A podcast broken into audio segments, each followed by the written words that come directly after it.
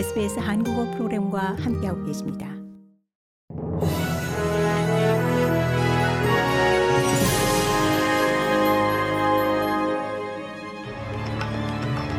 (2022년 11월 22일) 화요일 오전에 SBS 한국어 간추린 주요 뉴스입니다.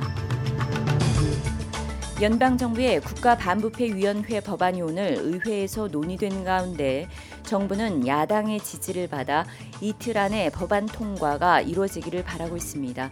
해당 법안이 통과될 경우 공공부문 전반에 걸쳐 심각하거나 이 조직적 부패 행위를 조사할 권한을 가진 독립적 태스크포스가 가동됩니다. 앞서 수잔 리 자유당 부당수는 자유당 연립이 법안을 지지할 수 있음을 시사했습니다.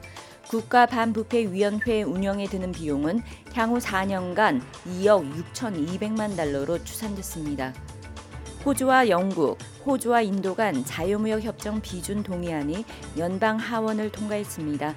비준 동의안은 이제 상원으로 이첩돼 농산물 수출품에 대한 관세 인하 혜택이 기대됩니다.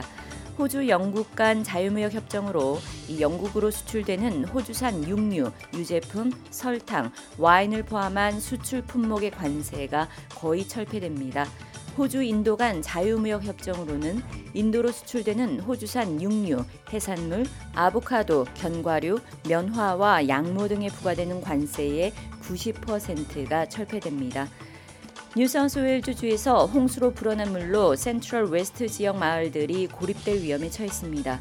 주 긴급서비스 SES는 라클란강 하류에 형성된 지역사회의 피해 최소화에 만전을 기하고 있는 가운데 데닐리퀸 지역 주민들은 내일까지 대피할 것이 경고됐습니다. 유아발롱 지역의 강 수위는 24일 70년 만에 최고치인 8m까지 근접할 것으로 예상돼 주의가 요구됩니다. 한편 머리강 수위가 계속 높아지자 남호주 주정부는 비상사태를 선포했습니다. 고국에서는 이태원 참사 국정조사에 부정적이던 국민의힘이 새해 예산안을 먼저 처리하면 협의할 수 있다는 입장을 밝혔습니다. 국정조사 계획서를 제출한 야당은 전향적으로 평가한다며 내부 검토에 나섰습니다.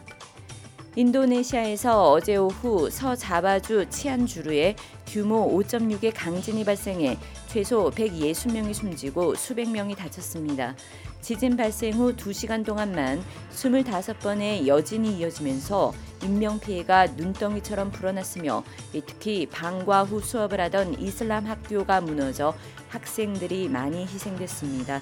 이번 지진으로 인한 이재민은 13,000여 명에 달합니다. 이상이 11월 22일 화요일 오전에 SBS 간추린 주요 뉴스입니다.